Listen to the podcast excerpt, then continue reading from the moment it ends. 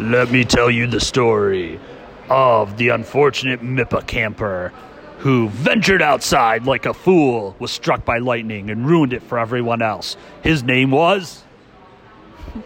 Jeremy. And Jeremy was a fool. Jeremy went outside and he was struck by lightning. He was struck this many times. 20. And 20 was not even a record, for Jeremy had been struck more times than that in the past. But however, he had not learned his lesson.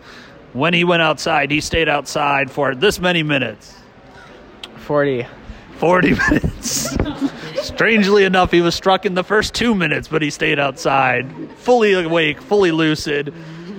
And when he went inside, he ran into Mipple Workshop director Jeremy Steele. And Jeremy Steele was not happy. He was angry. This is what he said to Jeremy. What are you doing, man? You gotta get back inside. You're doing outside. You're crazy. You're a crazy man. Workshop participants these days would be amazed that Jeremy Steele actually used to sound like that. But it's true. It's true and unfortunate. Uh, surprisingly enough, Jeremy did not come back to camp ever.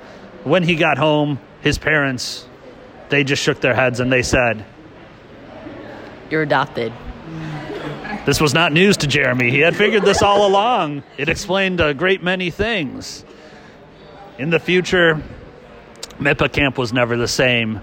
The following rules were instituted based on Jeremy's behavior. No more rain. We're gonna uh, disable that from now on. All right.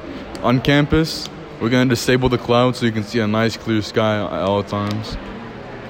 And that rule was in effect for many, many years until the year 2022, when finally the gods of the thunderstorm had enough. They had enough, and they demanded that a thunderstorm came down and ruin camp for everyone at MIPA.